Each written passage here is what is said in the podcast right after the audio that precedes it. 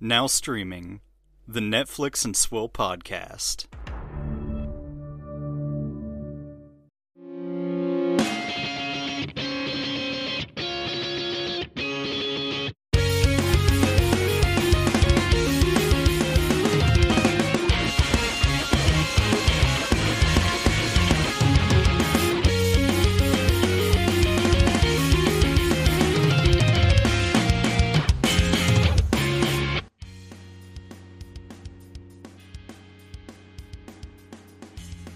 Welcome to the Netflix and Swill podcast, your source for Netflix news, reviews, and booze. I'm Caleb, And this is definitely not the first time we're doing this intro. and I uh, am on a trip far away from my home, and it's ruined everything for us. Uh, I wouldn't go that far, but yeah, it's ruined a lot of things. Uh, particularly the fact your budget, because I believe you had to buy a new laptop. Yeah, yeah. I haven't used uh, the laptop I had for shit, probably five years ish in a while. Last time I used it was to record an episode of our show, and I was like, surely everything will just work the same as Right. the last, literally the last time I turned it on. And then uh, I turned it on and nothing worked. And I was like, oh no, nothing works. Yikers. Well, I'm glad everything's working now. Uh, just went out and bought a new computer. You know, the normal human response to something fine. breaking is buy a brand new thousand dollar thing. Eh, It wasn't that much, but I did. I did buy uh, a wireless mouse and uh, a mouse pad that has Grumpy Cat on it, saying I had fun once. It was awful. It's a shame that it's not a waifu. Yeah, that's true. I should. I should have got one of those like squishy boob mouse pads that your wrist like rests between the boobs. Except uh, they make one that it's that, and like instead of boobs, it's Donkey Kong's ass. Oh, I've I've seen those those anime booby uh mouse pads. They're disturbing, and if you own one, uh, please seek help. Yeah, what's wrong with you? But yeah, I'm uh I'm in upstate New York. Not in Utica, it's uh Albany. It's an it's a, it's an Albany expression. I was interviewing for a job today. They offered me a a promotion up here and uh just came up to check it out with the wife and I'm on a, a limited hardware set from what I normally use to record, so I'm holding the microphone in my hand like a barbarian. Yeah, that's it. That's all I have going on. How about you? Uh, I have nothing going on. Well, except I'm also having tech issues. My computer, w- uh, seemingly Windows will never will not stay installed and will always break. So I've moved to Ubuntu, uh, which is the Linux operating Yeah. system. Uh, and How's so that? far, it's fine. It's working. It's working as intended, which means I can still boot into the into my computer using it, as opposed to wa- waking up, turning on my computer, uh, it not turning on, and then it trying to boot from safe mode, and then it just blue screen of deaths before I just even get anywhere. So Yeah, that's fantastic.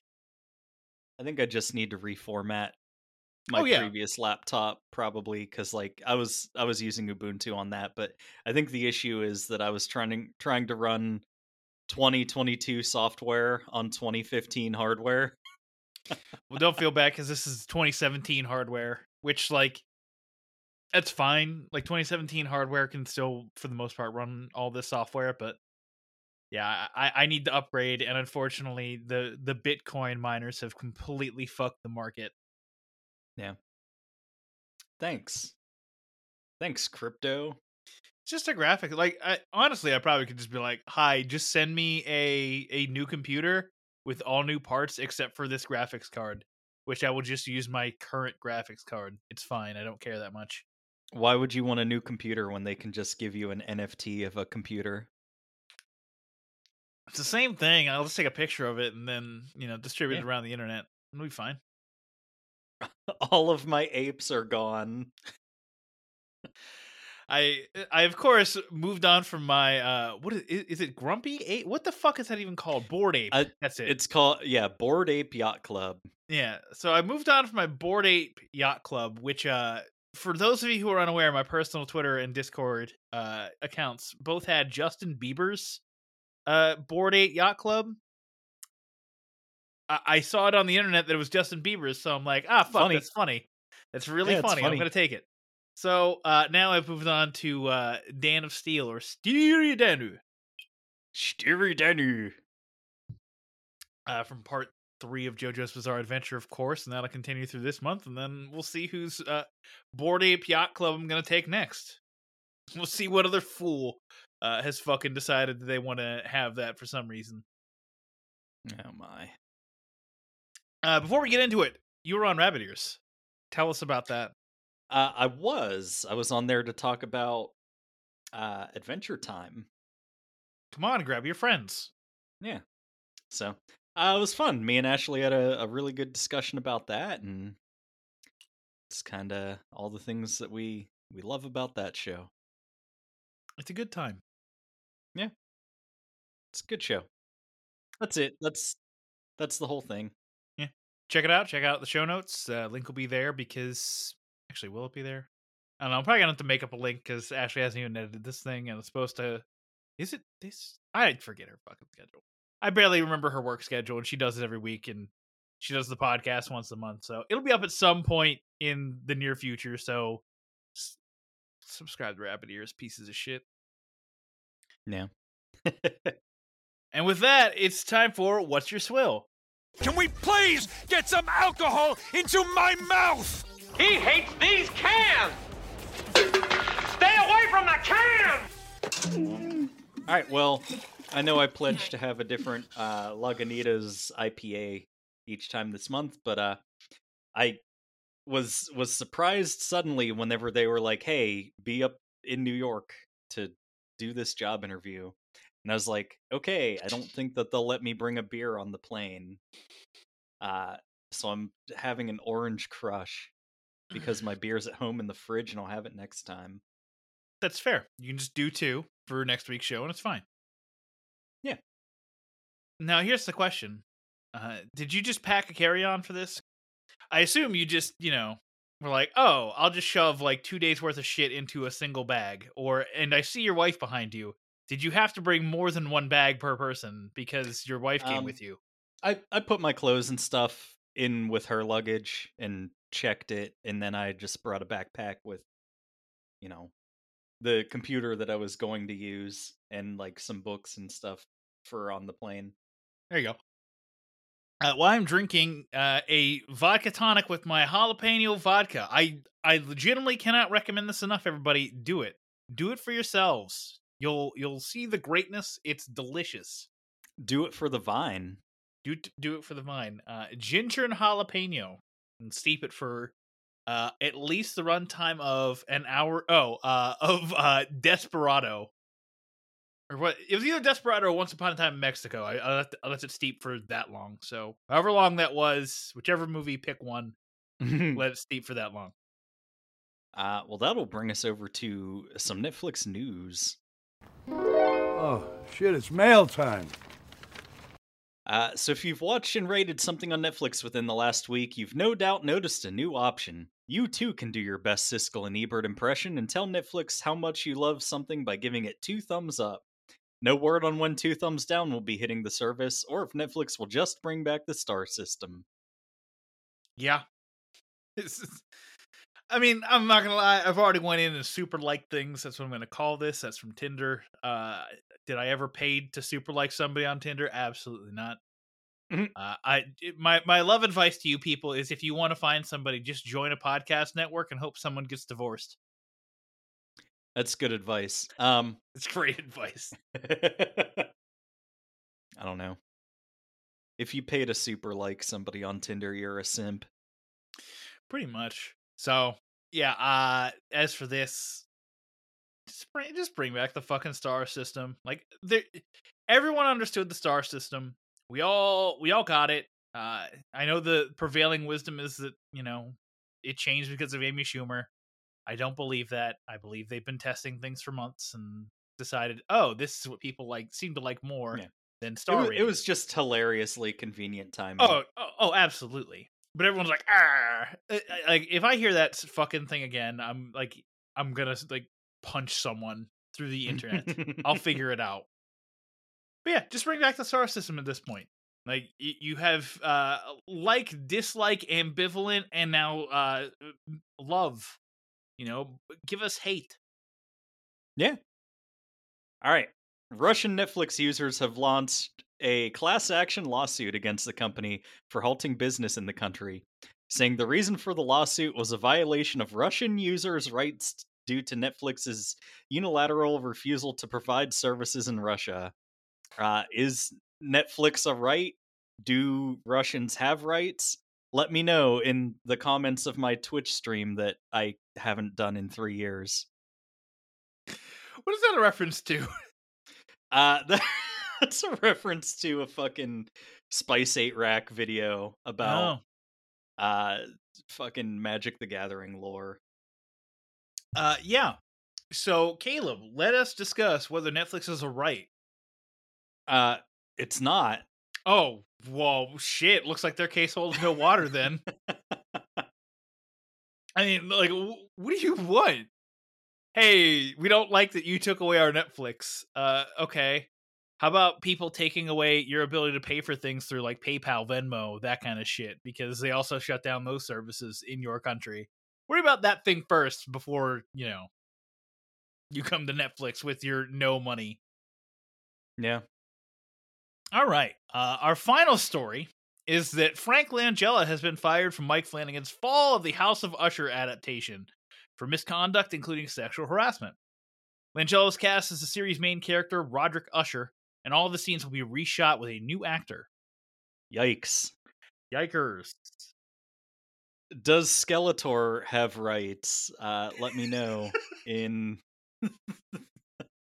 uh in the back page of my ninth grade yearbook. Uh, where nobody signed it because I had no friends. Eh, Uh, that's something to unpack, but not not not right now. Uh, yeah. so, like, uh, considering that Frank Langella was the main character of the show, and they have to recast him, and at least half of his scenes have been shot. That means filming was about Yeah. halfway over. So my question, I guess, is: Are they going to just reshoot everything, or are they going to shoot a new actor doing it and like digitally splice them into it? I mean, there is precedence for this the latter because Tig Notaro famously took over the uh, Mhm. D'Elia role in Army of the Dead. Yeah, but that was so fucking noticeable. Like anytime Tig Notaro was on screen, uh, if she wasn't by herself, the the rest of the fucking scene was just blurred to all hell, so that way you couldn't tell that she wasn't supposed to be there. So I hope they don't do that, and I kind of hope they just go, eh, fuck it, just reshoot the damn thing. yeah. Just get Christopher Plummer. You know, he he already filled in for one piece of shit. You can you can have him fill in for another piece of shit. He's just the the natural fill in piece of, for piece of shit guy now in Hollywood. Have you, have you seen this? Have you heard about this? Yeah, I guess, I guess so. Remember, you know that movie, All the Money in the World. You maybe you maybe don't remember this, but this was like right after the Kevin Spacey uh, scandal began, uh, where Kevin Spacey, like Kevin Spacey, was originally playing like one of the major people in that movie, and then uh, his his scandal hit, and then he got digitally replaced with Christopher Plummer. Interesting. So just bring in Christopher Plummer. He's already uh, used to this kind of shit. Uh, I believe in him. So that way we can now make the joke that Christopher Plummer played Skeletor. Julio gets that joke. But yeah, that's uh that's what's going on with the the fall of the House of Usher. Uh, that is likely going to get delayed into sometime. I'm assuming it was coming out in 2023 anyway, but uh, if it had a chance at 2022, uh, it is now gone. Yeah, I don't know. I feel like this is the first time I've heard of it, so I don't know. Well, Mike Flanagan's been pretty much on like a two year pace, and I guess Midnight Mass did come out just last year, so cool, I guess. Like, eh, I, Yeah. maybe this doesn't injure the hey, we're gonna get you in around Halloween time timeline, but I don't know. Yeah. All right, that'll move us into downstream, where we talk about some trailers we watched yesterday but didn't talk about. Baby, I can't control the internet. That's my favorite line! Yeah, due to technical issues. Uh the first one is that there's a Stranger Things season 4 part 1. I still hate that they don't just do full seasons. Uh trailer. Uh I watched it. I don't think you did. The trailer did shows not. too much including what potentially like the main monster is, I guess. And I didn't I didn't just want to look at it. I don't know. Yeah, that's that's fair. Uh yeah, I did not watch it because I know I'm watching the show. Like even if I wasn't doing this show, I would be watching Stranger Things. And Yeah. so I'm employing the same tactic I use for whenever I'm going to watch something already, which is not watching a trailer.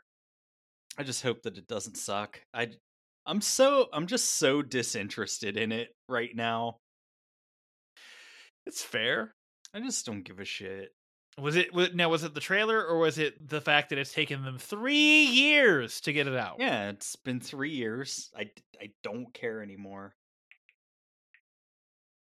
Well, we'll see oh, what know. part four, part for season four, part one does for your interest, and see if it rekindles something in you where you want to watch part two in oh, July. I don't know. Just every every time I see the Stranger Kid Stranger Things kids, I'm like they're they're all like adults now because they've taken so long to do this thing and like I don't know. I like by by the time that like we get the final part of season 5 which is going to be like a five part season that releases over the course of 7 years. Uh Finn Wolfhard's going to be 32 years old and like have a fucking beer belly and uh, a bald spot. I'd actually love that. That'd be great. Like, like he's supposed to be like in college, Finn Wolfhard, and he just looks like a fucking. he, he just looks like me. That'd be fantastic. Oh fuck. What I'm saying is we have a limited amount of time to use Finn Wolfhard for movies and stuff before he like gets addicted to heroin or something. If it hasn't already happened. That's true. All right. Uh the first trailer we actually watched uh is for senior year starring Rebel Wilson. Uh after a cheerleader, Rebel Wilson falls off a pyramid and into a 20-year coma. She wakes up as a 37-year-old woman ready to return to high school, regain her status, and claim the prom queen crown that eluded her. Uh, cheerleading stunt gone wrong landed her in a 20 year coma. Now she's 37, newly awake, and ready to live out her high school dream, becoming prom queen. This is, I don't know, teen teen girl comedy. It stars Rebel Wilson, so I will not be watching it. I don't know. She's uh, she's fine. She's uh, lost a dramatic amount of weight. It's an Adele-like transformation for her. Yeah, So I mean, good for her putting her health in charge of i- i- like in front of everything else. Yeah. But I don't know. Uh, whenever somebody goes through like a transformation that dramatic, I'm like, hopefully, like they are actually healthy and didn't like do something crazy to do it or like mess up their body more. But no, she looks she looks good. You know, good for Yeah. her. good for her. Uh, as for the movie, uh, bad for us. Uh, maybe that'll be a watch at some point when I get way too drunk and I'm like, ah, fuck it, I don't care. But yeah, that movie looks like ass. I don't know. I'll uh I'll make you watch it. That's probably true. All right, next up is the takedown. Whoa. Usman Diakite is maybe the way that, that you pronounce that name. It's a character played by Omar Sy uh, and Francois Mong, Mong, Monge. I hate you, uh, played by Laurent Lafitte, are two cops with very different styles, backgrounds, and careers. The unlikely pair are reunited once again for a new investigation that takes them across France. What seemed to be a simple drug deal turns out to be a high scale criminal case wrapped in danger and unexpected comedy. Watch The Takedown only on Netflix May 6th. Forced to reteam after a decade, two mismatched cops investigate a murder in a divided French town where a wider conspiracy looms. Uh, this looks fun. This looks fun. Uh, I wish the trailer was in French instead of horribly dubbed English. Yeah, it's true. Like, uh, I was specifically watching for it because you you said that about Lupin, and like, yeah, it's it's rough. Yeah, I don't know why they do Omar Sy like this. It, it just seems like every time there's Omar Sy in anything, they just go, "Oh, let's horribly, horribly dub this trailer," so that way no one feels any interest in watching it. Yeah, it's terrible. Uh, hopefully he doesn't steal twenty million dollars worth of shit from the set of the movie. oh, that's good. I forgot about that for a minute. That's right. Yeah. But yeah, this looks uh, fun. Uh, it looks like you know, fr- like a French kind of Hollywood action style movie. So I'm interested in checking it out. Uh, eh, I'm even more interested in having you say French names. Yeah. Uh, our last trailer this week is for Heartstopper. Love meets doubt, fear meets joy, boy meets boy. Heartstopper, an eight chapter story about life, love, and everything in between, based on the best selling graphic novels from Alice Oseman. Teens Charlie and Nick discover their unlikely friendship might be something more as they navigate school and young love in this coming of age series. Friendship says our Sappho and her friends.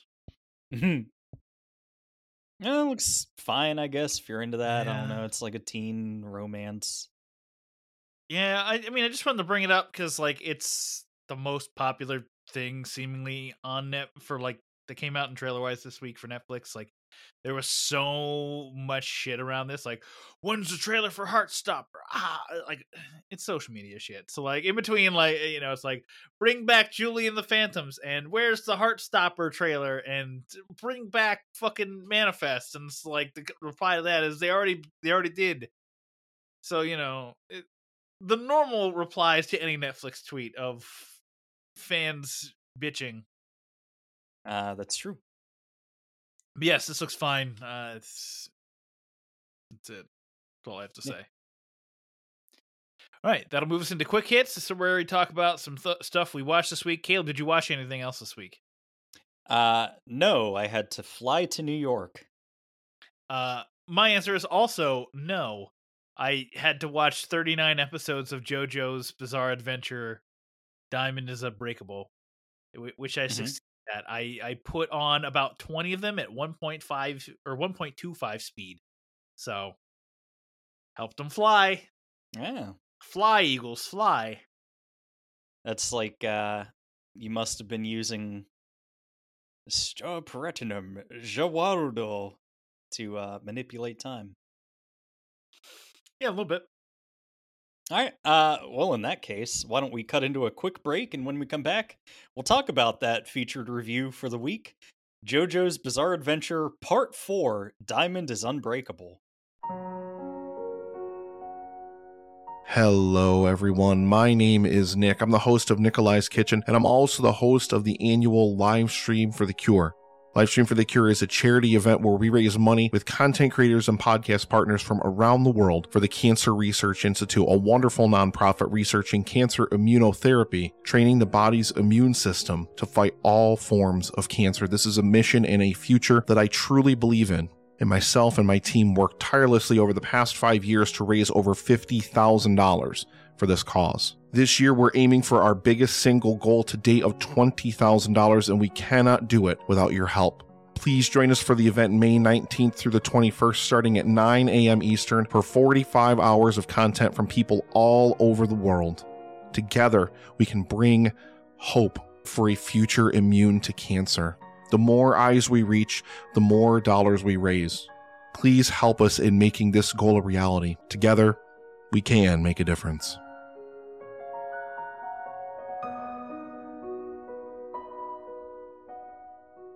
Welcome back, everybody. Caleb, it's time to get into our main review topic for the week JoJo's Bizarre Adventure Part 4 Diamond is Unbreakable. All right. And uh Diamond is Unbreakable is I don't know. How how do you describe Diamond is Unbreakable? It's more of like slice of life slash um they're they're kind of still dealing with the fallout from uh like all the shit Dio did and I don't know, it's uh instead of having to take like the most like indirect path halfway around the world. Uh, it all takes place in a single town of Morio. Um, and uh, it's just a bunch of stand users trying to get through life and not get killed by each other. Right. Yeah. Uh that's pretty much it. Like it, it, it is like a little slice of life, but like ultimately I, I they go to school maybe three times in the whole show. So like Mhm. it's not that kind of slice of life. It's just like, hey, this weird shit keeps happening in our town. Let's investigate. Yeah. They uh they also like they have time to just play around during this. Like they'll there's an episode where they just go to a restaurant and it's like dealing with that and the weird implications of like you know having a restaurateur who is a stand user uh and then there's like oh this is the the two part episode about them meeting their favorite manga artist and like this is a two part episode about like young love and the complications of like falling too quickly for somebody and becoming obsessed Yeah, that's a good point. Like there there is some good framing around that. All around like finding stand users. Like I, the the chef episode is particularly good because it's like you're you're waiting for that shoe to drop at any point because you're like, oh, it's an enemy stand user and they just and uh Okuyasu just keeps eating food because he's Okuyasu. yeah because he's a big dumb idiot Big dumb idiot. But like he he'll eat his food and then he'll be like, "Oh, something weird's happening with it within me." And Josuke's like, "Yo, dog, uh, I'm gonna fight you, enemy stand user." And it turns out he's fine. Like he's just actually there to like be a good person. Like so, like but like the tension in that episode is is very good because you like I said, you're just waiting for that shoe to drop and it never does. It just is like, oh, we have a misunderstanding here because of all the past experiences we've gone through. Yeah. And then uh of course because like everything has to break bad at some point the uh second half of the season is them trying to hunt down a serial killer after like several characters allude to him throughout the the first part of the season so Uh, yeah, yeah. Because what we get that episode where Rohan and um Kiyose are trapped in the the spiraling afterworld thing kind of thing. yeah and that's where we um, first get it dropped. That there's a killer rohan kishibe's adventure where they you know because like morio is like a nice place to live but like it has a dark underbelly because like you know children disappear there like at like eight times the national average rate and like people don't talk about it and it's i don't know it's like creepy and sets up the the second part pretty well so right without you even really noticing it. Like it, it's just kind of like a oh that's a weird thing that you just mentioned, and then all of a sudden like they start drip feeding in the uh the Kira Yeah. storyline. because like the way like that character like they they meet a ghost essentially is what happens but like uh that character's story is like a popular urban legend that like you know i heard growing up so Yeah. Except it really happened. Yeah. Of course But uh I mean at some point you would figure that uh if you're in Japan and someone has the surname of Kira and a murder happens in the vicinity of that Mhm. person, you would immediately expect them because it just seems like anybody with that name uh, is a murderer. Yes i've seen death note I mean, at least that's a pseudonym, and you know, supposed to obfuscate from who L or Light actually is. But uh, yeah, in this one, it was like Yoshikage Kira, and I went, "Yep, that's the guy." this is the enemy. Um, I don't know. Our main cast are uh, the new JoJo, who is Josuke Higashikata, uh, and his stand Crazy Diamond, or as they call it in the the English dubbed Shining Diamond, because we don't want to get sued. Yep. Um. So, what did you think about Josuke Higashikata, and can you find the JoJo in his name? Uh, you can't. You have to understand that he is the illegitimate son of Joseph Joestar in order for you to realize that he is a JoJo. Yeah, and also finding the JoJo in his name requires some knowledge of Japanese because apparently the character for Suke uh, can also sometimes be pronounced as Joe. So his first name literally is just JoJo. Oh, interesting. Yeah, that's a weird thing that I learned. Well, I mean, that's something like you hear it all the time in like Japanese anime, which is like my my names are the characters for you know tree and myth. Like, Mhm. Oh, sure, buddy, whatever.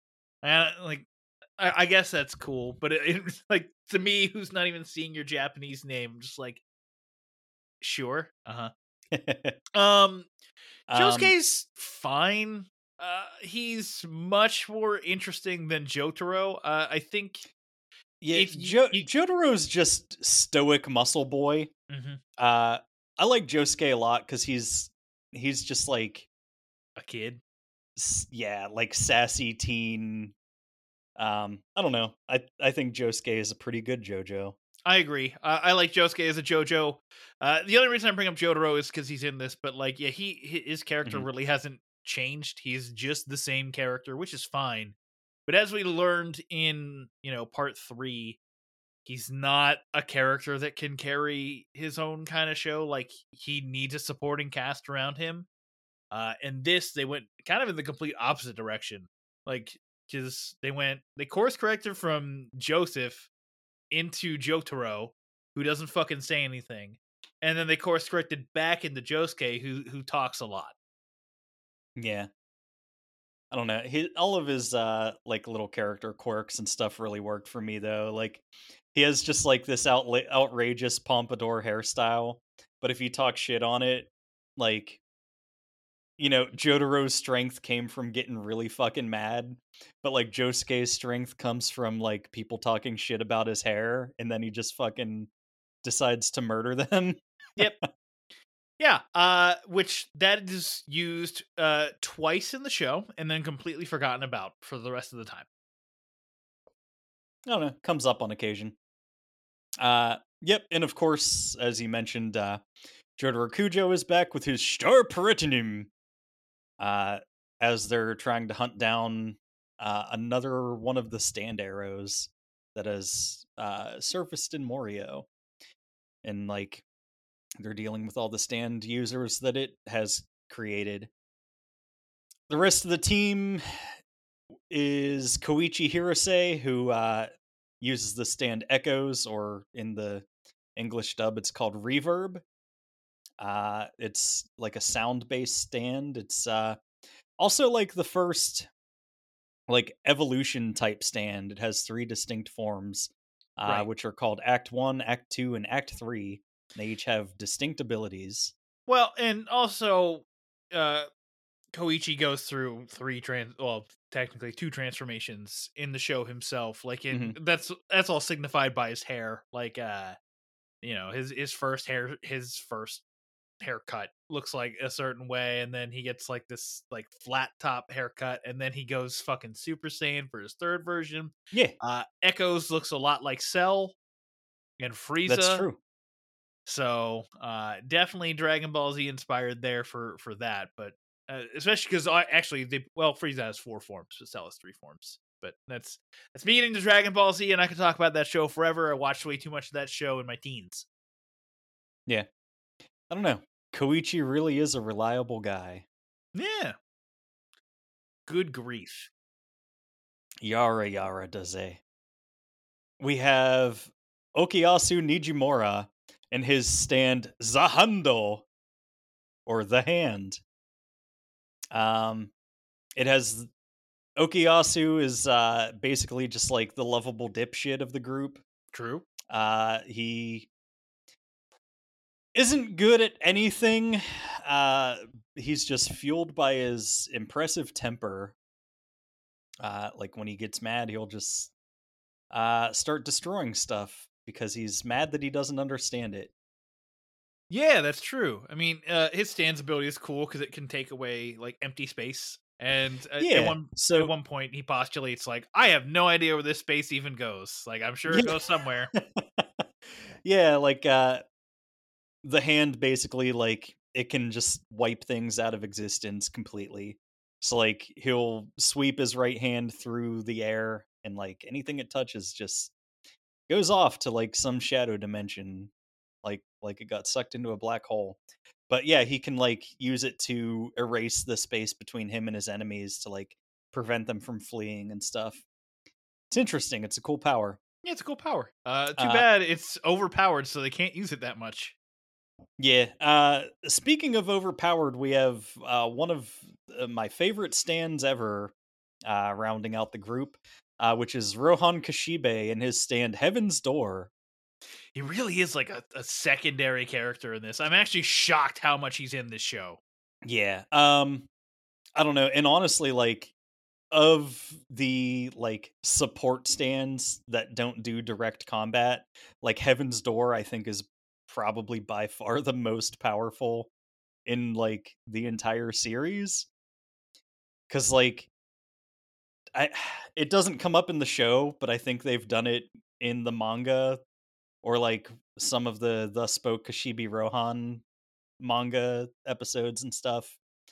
Uh Heaven's Door can just like resurrect somebody by writing be alive into them because his power is to turn people and things into books so he can like read the information like basically get their entire life story off of them without them having to even be aware of it but he can also write things into it so like if he realizes somebody is a stand user he'll just like turn them into a book and write in you cannot attack rohan kishibe Yep. Yeah, that's that's pretty fantastic. I mean, also there's there's times like especially at the end where he's like reading like like, people imprint warnings on themselves like warning, don't ask about this thing. Like you've been warned. Don't do Mhm. it, you fucking idiot.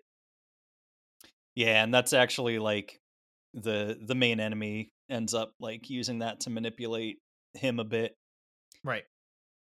but uh yeah i don't know i don't know if uh you want to kind of just do it before where we like break down each of the stands and what they do and then talk about the uh like the big bad toward the end?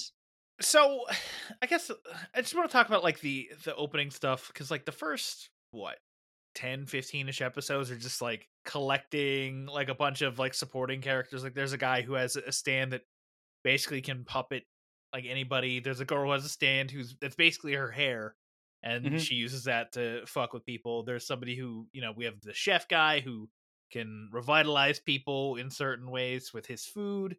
We got uh what the fuck's his name? Or, or we got um the woman who can change the appearance of people which comes in to play later. Uh and Mhm. then you know kishibe rohan so like you have like your opening stands which are like all gonna be like allied stand users which are like none of them really are prominent enough to really care about like the, the chef gets brought up one time uh and then they all fuck off and then he comes in at the end he's like yeah i did it i'm italian yeah bada boopy yeah.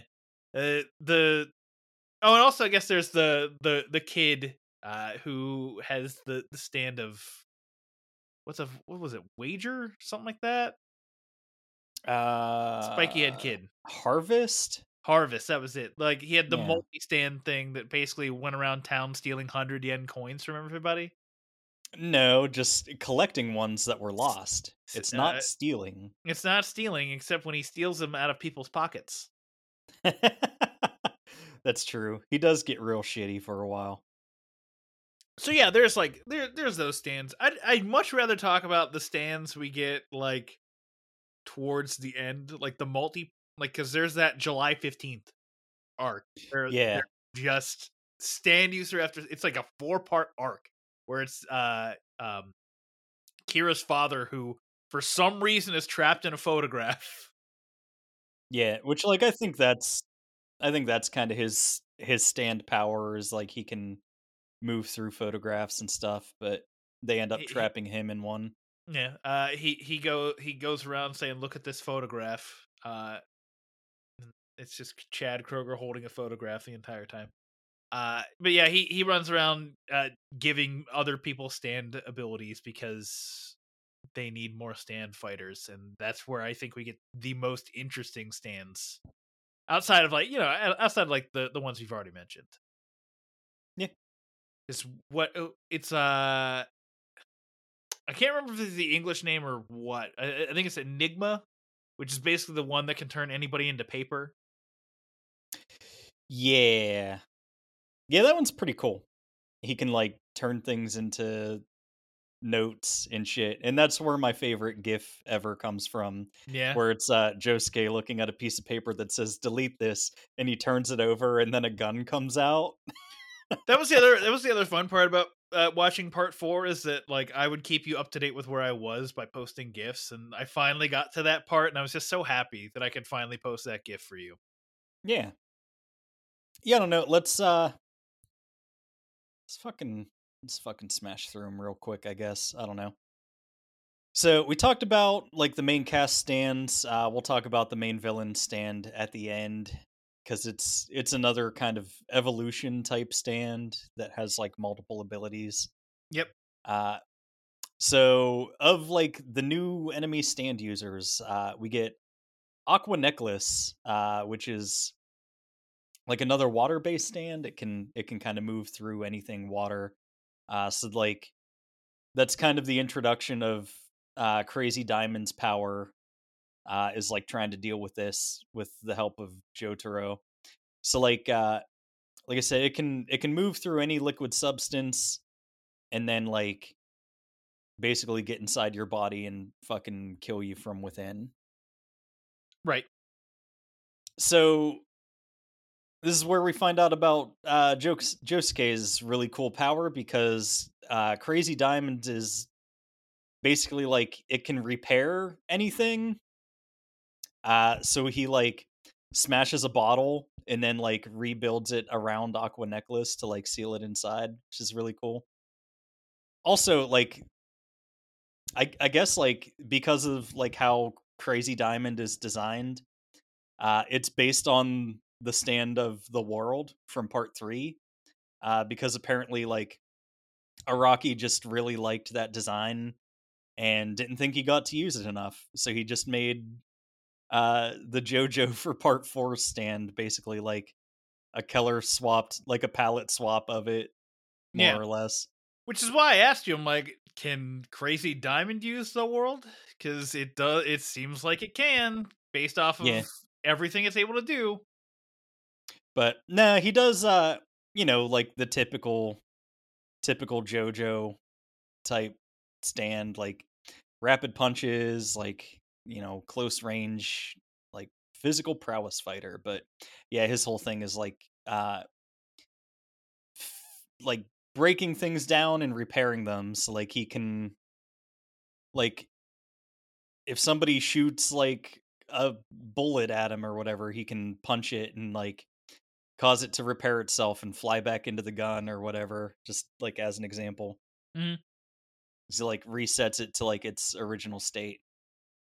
Next up is uh Keicho Nijimura, who is Okuyasu's brother, uh, and his stand is Bad Company, uh, which or worse company. worse worse company is the most hilarious localized name uh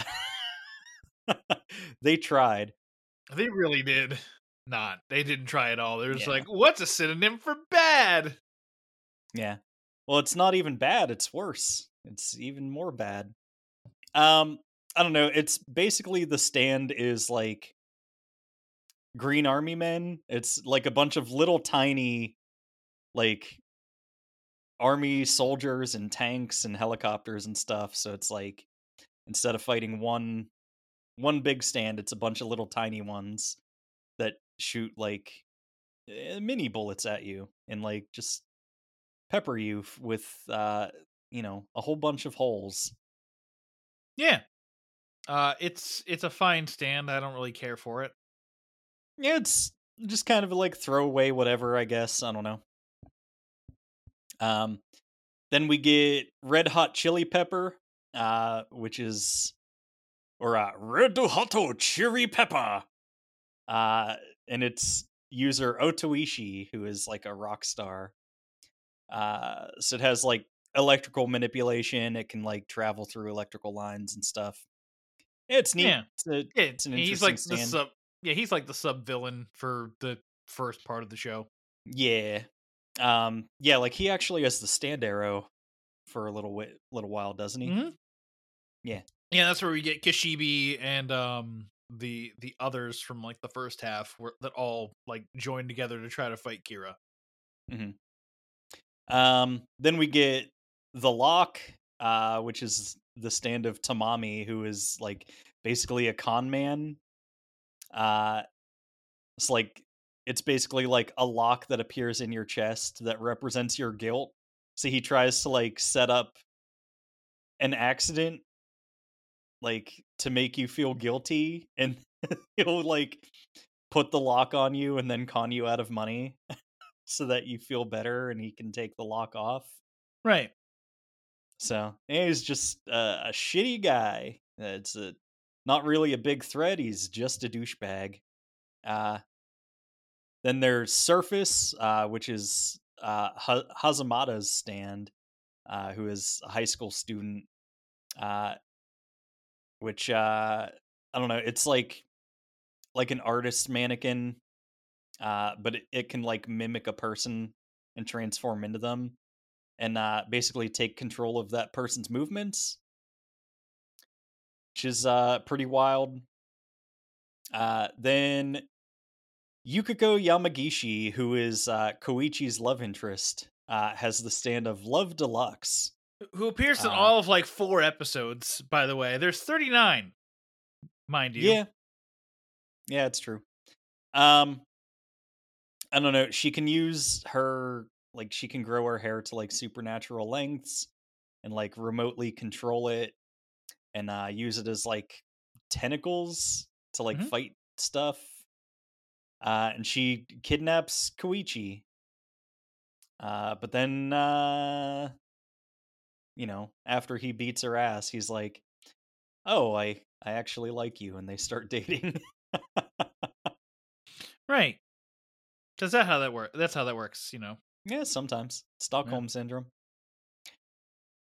Uh, Pearl Jam is the stand of Tonio Trussardi, the uh, Italian chef. Is it really? Uh, yeah, yeah, it's called Pearl Jam. Did they change that? For the Uh, lo- I did think- they localize it? I think they called it Pole Jam in the localized name, but like they don't really call it by name. I think too much. That's fair. But He's only in, like I said, he's only in two episodes, and actually, the second episode is basically a cameo.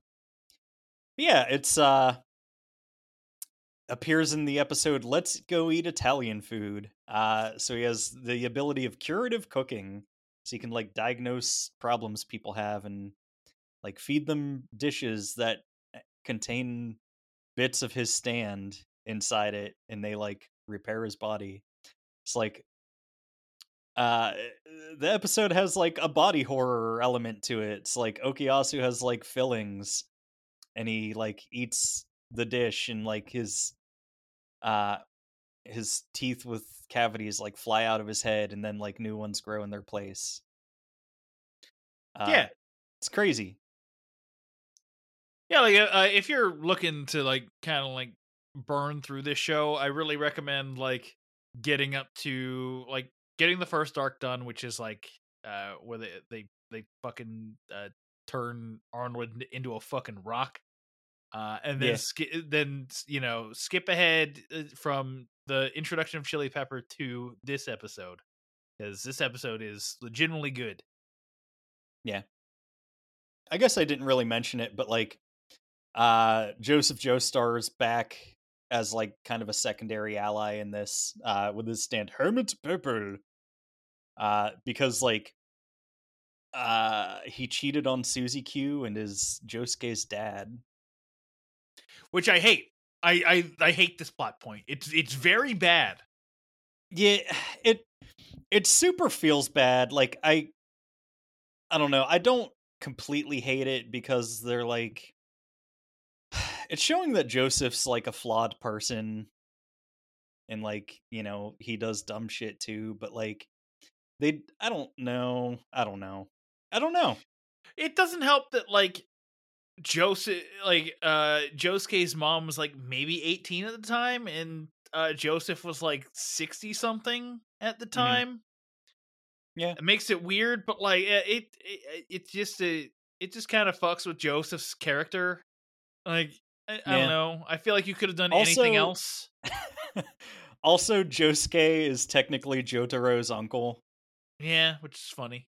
Um, but yeah, like Joseph Joestar is a very old person in this. Uh, so like in one episode, while they're just like wandering around, they find an invisible baby, uh, who like they never end up finding their parents, but like the baby's a stand user.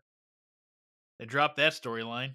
They're Yeah, Like, the baby gets found. They're like, ah, we're gonna find the baby's mother. The baby never is like an actual character again until like one episode with uh Rohan, where it's like, I'm gonna use this baby for a second. Yeah. Uh but yeah, her her stand is called Achtung Baby, uh which is a uh, a U2 album. Uh and like Joseph ends up adopting her and she becomes Shizuka Joestar.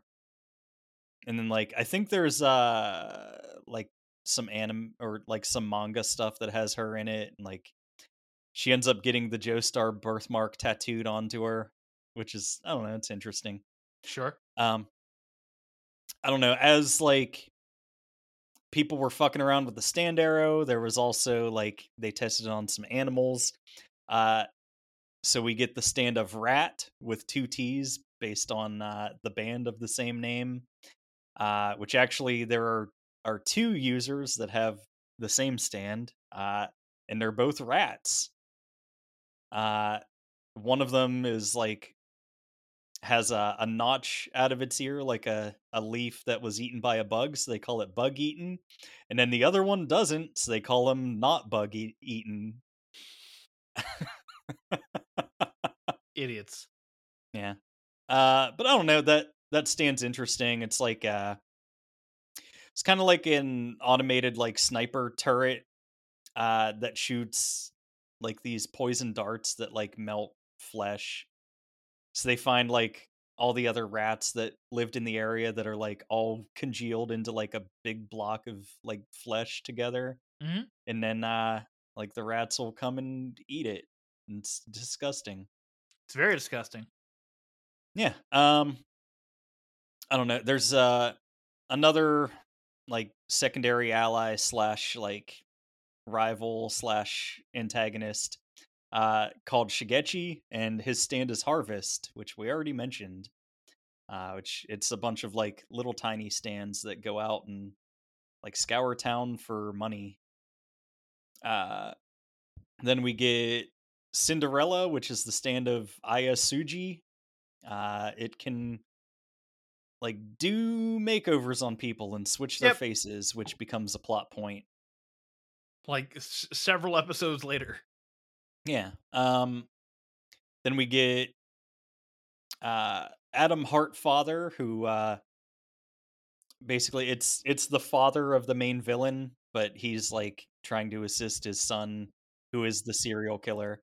Um but basically like he can trap people in a photo so like they're going through like where they think the killer is uh and there's like an old polaroid camera that like snaps a picture of them but then they realize that like they're not able to move outside of the area that was in the photo. Uh, but then they like trick him into like being in a photo when it's taken. Uh, and he becomes trapped in a photo, and then like for the rest of it, he's just flying around inside a Polaroid, stabbing people with the stand arrow. Yep. And it's really weird. It's very weird. Boy II Man, uh, which basically like the the kid is like trying to make Rohan play rock paper scissors with him, and like Yep. Boy II Man traps his soul or whatever. Uh, Earth, Wind, and Fire, which is the stand of Mikitaka, which allows him to shapeshift. Uh, it's not clear if it's actually a stand or not because he claims to be an alien. Yeah. And he's uh, like that's probably like the big mystery of like mystery because like Mikitaka's only in like three episodes, so it doesn't really matter. But Mhm. you know he can he can shapeshift, and so you're like, oh, is he is he an alien? Do we know? And this woman's like Mikitaka, and he's like, I brainwash her. So it's like, who fucking knows? Yeah. We never even see a spaceship. yeah, I don't know. Uh, it's real weird. He's a weird character. Yeah. Uh, Highway Star, which is the stand of Yuya Fungami. Uh, it has a few different powers, like which include like luring victims in and then pursuing them and draining away their life force. Uh, it's like, you know, it tricks Rohan into going into like a trap situation basically and starts to pursue him. Uh, and it manifests as like footprints that chase him, and then when they grab a hold of him, they like drain away his life. It's, it's weird. It's a weird stand. It's a very weird stand. Um, Stray Cat, uh, which belonged to a stray cat. Uh, I don't know. The the cat gets killed and like resurrects itself as a plant, so it's like a fucking weird cat plant hybrid. Uh, that the main bad guy gets. Yeah. And uh its power is that it shoots like air bubbles that like it can uh it's like, basically like, weaponized air bubbles. we- weaponized air bubbles. Yeah, it can like strangle people with them. I don't Yeah. know. he blows off uh someone's like toenail which is Yeah. like how it's like oh i can do that cool it's a neat character design like it's one of those Yeah. character designs that like is so out of the box like even for this show Yeah, and uh like the main villain can use it in an interesting way by like combining it with his own power. Um I don't know, we get Superfly, which is uh basically like uh like a electricity transmission tower, Mm, but uh if you go inside it, you become trapped there. So like the the main user of it is always trying to leave by like tricking somebody else to come in uh because it's like he's a victim of it himself. right Uh, it's it's a pretty weird one. It's called Superfly. Uh, it should have been called Tower of Gray, and Tower of Gray from Part Three should have been called Superfly because it was a beetle that attacked people. yeah that's true Uh, Enigma, which you mentioned, uh, it can seal objects and people into pieces of paper. Uh, it's it's wild. It it shows up for a little bit. Uh, Yeah, and it there's a- actually there's a is a problem. associated with it. Yeah. yeah Um, and then the other one is Cheap Trick, which they call Cheap Trap because they don't want to get sued. Uh, it's it's a stand that like also jumps from user to user, uh, but basically Oh, yeah. like uh, it latches onto a victim's back and uh, like speaks into their ear and tries to force them to show other people their back. Uh, but then if like the person it's attached to like shows their back to anybody else, the victim dies and like cheap trick rips their way through them and attaches to uh, the person who saw their back and they become its new host. yeah Uh, it's weird. it's a weird one uh Yeah. but uh, i appreciated how they got rid of it because they again used the ever revolving uh afterlife place where uh the the other part of the urban legend is that you can't look back if you look back your your soul will be claimed and eaten and sent to hell so they they send the stand to hell by making it look back Oh yeah, yeah. All right. Um, that brings us to our main villain. So, what did you think of the serial killer Yoshikage Kira? I mean, he's that standard serial killer trope that you kind of see in anime. Now, of course, the other uh, Mhm. the only other one I think of is like Light Yagami, who of course is also Kira from Death Note, but like overly meticulous, uh, OCD in certain ways. Uh, yeah, he has a specific obsession with uh, women's hands, so he'll kill women and like keep their hands as like a trophy, basically. And it's like he's dating the woman's severed hands, and he Yeah. like takes him to the park and does stuff with him and he's probably weird, does dude. weird sex things. Oh, definitely does weird sex things. but uh i don't know this is where like i don't know if you noticed it before but like this is where like the censorship really comes into play on netflix so like a lot of the gore and stuff is just like blacked out Yep. but like anytime he's carrying around a severed hand like it's like oh it's just you know all black and blurred out on like the cut off flesh bit Yeah, was like, they- that they done by did a lot of that and in- or just by the show? it was done i think it was done by netflix Great. honestly. Um but yeah, like we saw it a lot in part 3 as well Mhm. like but uh I don't know, it's it's more noticeable here. It, it gets pre- it gets pretty egregious in some parts. It's just a weird thing to fucking do with the, you know blacking out shit. Like it doesn't like they're they're cartoons. Like they're not like I've seen fucking real life people with like their arms blown off in in Netflix Mhm. shit. Like are you gonna start censoring that shit too? Yeah.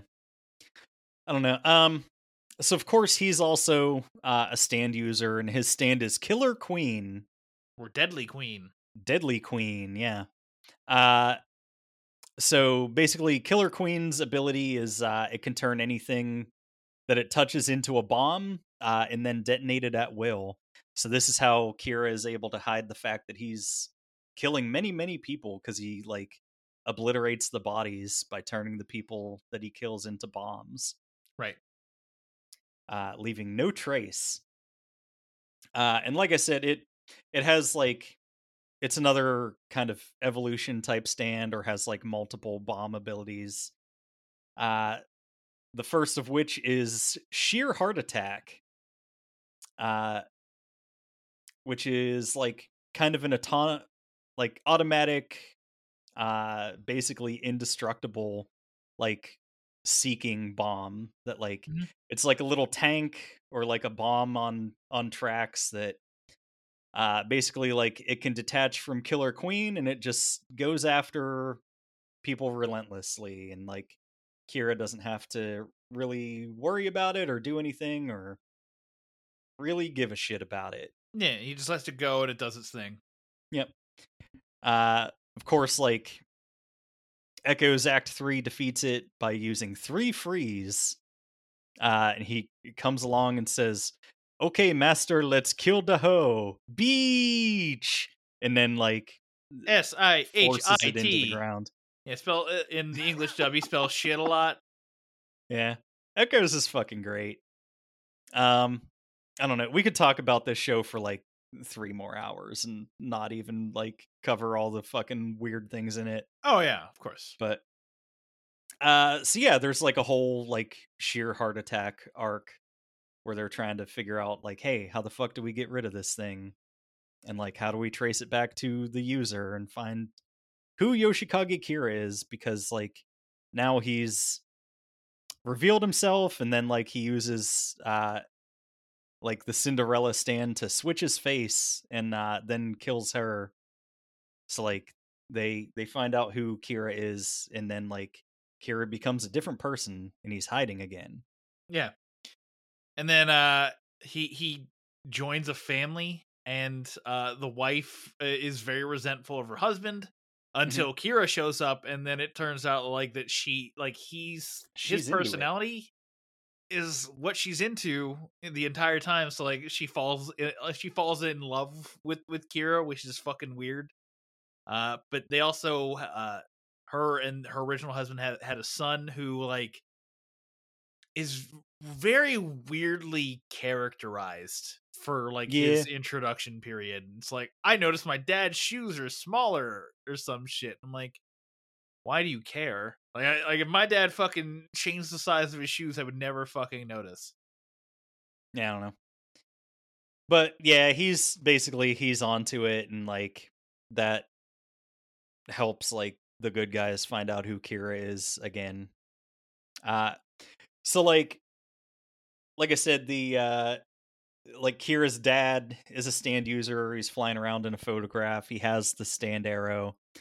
Uh so like he goes to try to warn Kira that like they're about to find out who he is. Uh ends up like accidentally stabbing him with the stand arrow, which causes him to manifest a new ability, which is bites Zadusto. If you can't Uh, tell, it's- this man is entirely, entirely a queen stand user. Yeah. Uh yeah, bites the dust is pretty cool. Um basically like it's it's a miniature version of Killer Queen that's planted on a host and activates whenever Kira's identity is revealed. Uh so like basically like the son finds out uh Kira fucking beats him to death, but then like bites the dust activates on him and like blows up the timeline basically and that's Yep. like this this is like a theme carried over from Dio like time manipulation is the most powerful ability for a villain to have. Well, I mean, Uh, they broke everything because they also gave Jotaro the ability to time skip. So they they Mhm. need to ineffectualize Jotaro in some kind of way or fashion. And like having somebody reset time for like an entire hour is the way to do that. Now also the other Yeah. way is to completely write him out of conflicts. But right. Um so Hayato, which is uh like the person that Kira took over his life, um like he becomes the trigger for bites the dust. So Kira's just like, "Yeah, my name's Yoshikage Kira. You're not to fucking tell anybody about it because if you do, you're to kill them and yourself and then loop back to the day uh like the beginning of the day." So uh if it, like revealing Kira's identity is the trigger for it.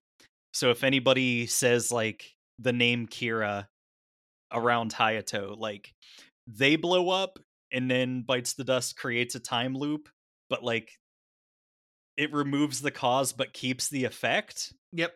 So like the person who was going to blow up will always blow up whether or not Hayato reveals who Kira is to them Right. It's a fixed Uh, point. So it becomes yeah it becomes a fixed point until kira deactivates bites the dust and uh it's fucking crazy Yeah, so it really it has like this tension filled episode where uh the son is just like how do I get him to shut off bites the dust Mhm. why so that way uh Rohan can continue to live and we can still get him, you know, captured in some way shape. yeah because like at one point kira had won because like the whole group like all of the morioh warriors or whatever the fuck they're called uh find out about kira and they all fucking blow up and then the time loop resets and hayato's like i have to find a way to prevent this before fucking kira ends the time loop Right. So yeah. Uh, that that's an interesting thing, and then like there's the the whole Kira fight between uh, Josuke and, and Kira, which uh, is okay. It's an it's an okay little thing. Like I I, I much prefer like the what the the head games that was going on between uh, the little kid and Kira the entire time. Mhm. Uh, the the Josuke fight is basically like, ah, can I punch him a million times or can I throw these shards of glass at him a million times? I can.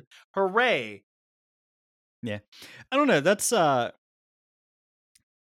like obviously like Crazy Diamond is a much better stand for one-on-one fighting than Killer Queen is, but like uh I don't know, like Kira's desire to like survive and like win at any cost is what makes that fight interesting when it happens. Yeah.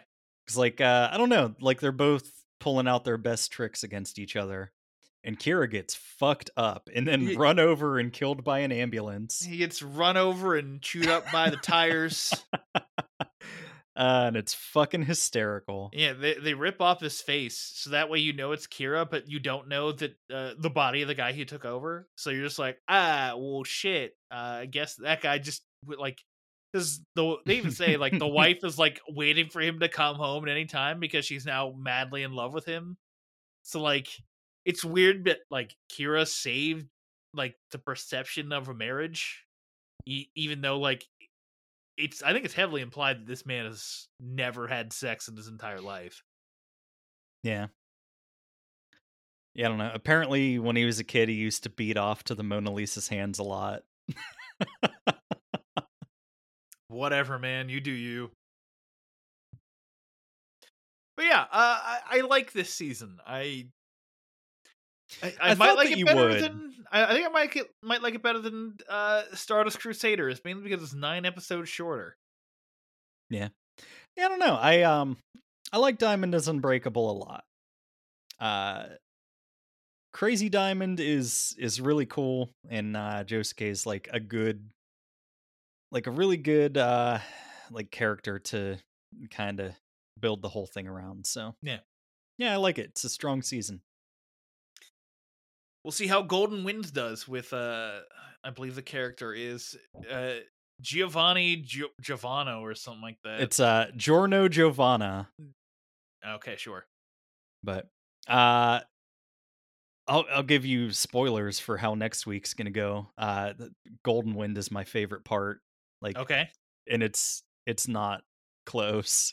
Okay, because like, uh, uh, like we've been building up to like insanity, like, and I feel like we we've hit peak insanity so far, but you know, there's still many places we can go with insanity.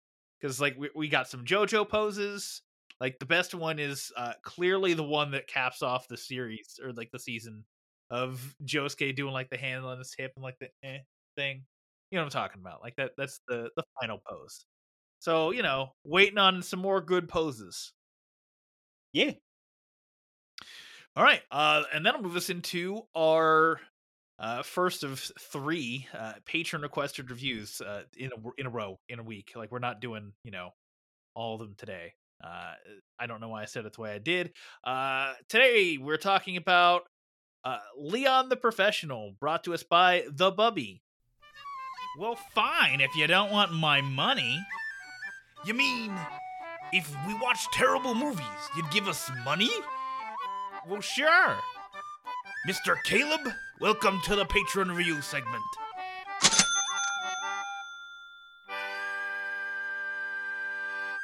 Yeah. Uh Leon the Professional is a 1994 R-rated uh action crime drama film. It's an 8.5 out of 10 on IMDb. 12-year-old Matilda is reluctantly taken in by Leon, a professional assassin, after her family is murdered. An unusual relationship forms as she becomes his protege and learns the assassin's trade. This is written and directed by Luc Besson and stars uh, Jean Reno, Gary Oldman, and Natalie Portman. Uh, I hope I said those names correctly. That's close enough. Uh, so Dan, what did you think of uh, Leon, the professional? Uh, it's good. I don't see the 8.5 in it anywhere. Uh, mainly because of, and this is tainted because of ulterior knowledge, but uh, knowing that at at some point, Luc Besson legitimately wrote a pedophilic storyline into the movie. So, like, instead of Matilda having like this one-sided love for like different, like they they say they love each other at some point in the movie, but like Mhm. she loves him in a different way than he loves her. Uh, instead, it's he- more heavily implied that they have the same type of love, and you're just like, no, please, please, God, no.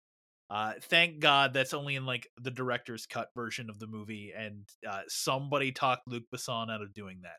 But uh, Natalie Portman, you can tell at such a fucking young age like, holy shit, this girl's a star. Like she has such commanding presence watching her on screen. Yeah, she's good in it. Um, I don't know. I uh, for my part, I like the movie. Um, I feel like I missed the window of exposure for me to like love this movie. Yes. like like people seem to.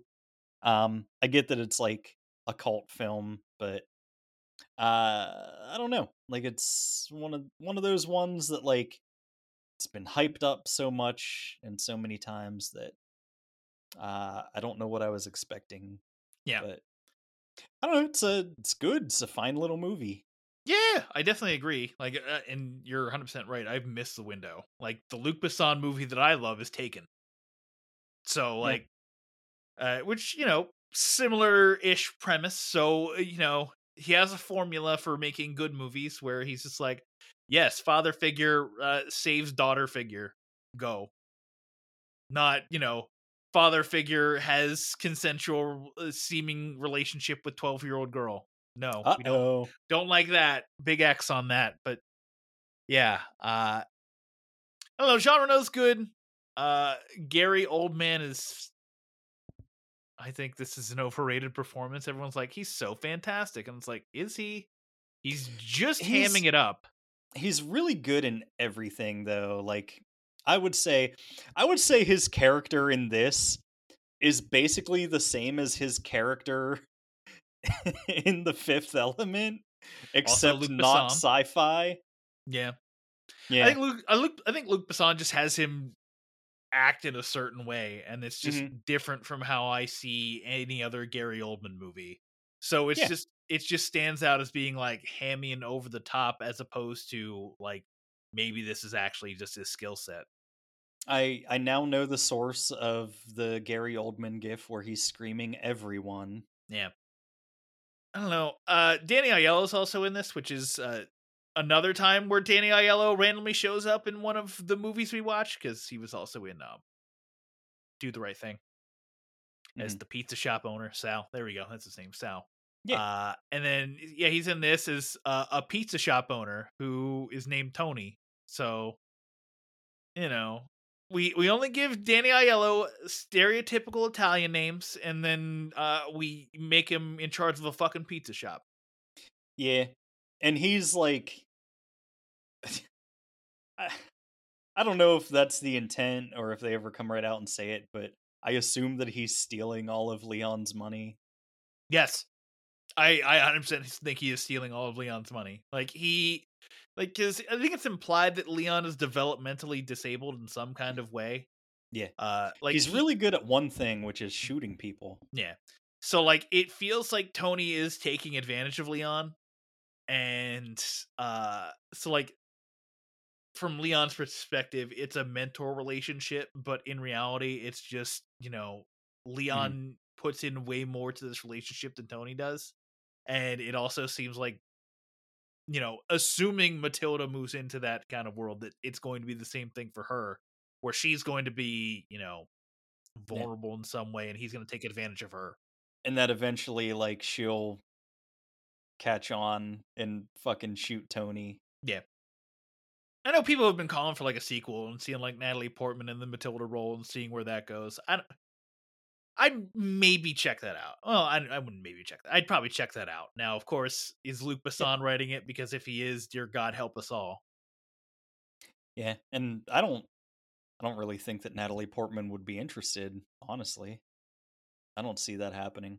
No, but yeah, uh, yes, it's like it's like a good '90s drama action movie. Like it, it shows restraint at points, but it, it also ratchets up to eleven when it has to. Yeah. It's a it's a thing of its time. So yeah, I don't know. I enjoyed my time with it. Yeah. I'll uh, likely not watch it again if I'm being honest. True. That's that's fair. You're allowed to never watch anything ever again. So Oh really? uh, I can just quit the show. Yeah, if you want, I don't care. Uh, but I'm gonna go f- uh, a solid three and a half on uh, Leon the Professional. yeah, that sounds about right. Uh, hooray! Well, next week on the show, we'll be doing, as we said before, uh, JoJo's Bizarre Adventure Part 5, Season 4, uh, Golden Wind. And on the back half of that, we'll be doing a patron requested review from Jason for Richie Rich. uh, can't wait for that. And uh, we got uh, Mr. McCulkin. Yeah, Yeah, it's true. Uh, tell him stuff, Dan. You can find the show on Netflix.com if you want to stop shop for all things Netflix and Swill. Check out our merch, check out our podcast pages, check out all the other podcasts that are hosted on our website. You can do that only from one place. It's NetflixandSwill.com. As I said, Netflix and NetflixandSwill.com. One stop shop. All things Netflix and Swill. Very nice, Caesar Chan. Holy shit! Under the beach. Oh my god! oh no! I, I, that's probably the biggest missed opportunity in uh, all of part four is that Joseph is too fucking old now to do any of that shit. Like he was in his Yeah. sixties during Yeah, fucking- because like he could try to do that, but then he would die. Yeah. But like yeah, he uh yeah, in his sixties, like he's still virile enough where he's like, Yeah, I can yeah, I can fucking scream and uh recoil at tentacles. All right. Um. Yeah. I don't know. I'm excited. I'm excited to round out Anime April. I'm glad we did the whole JoJo thing, and uh excited to talk about Golden Wind. So, thank you to Space Weather for the use of our theme song, Bitter. Uh, and until next week, this is Caleb saying we'll see you next Tuesday.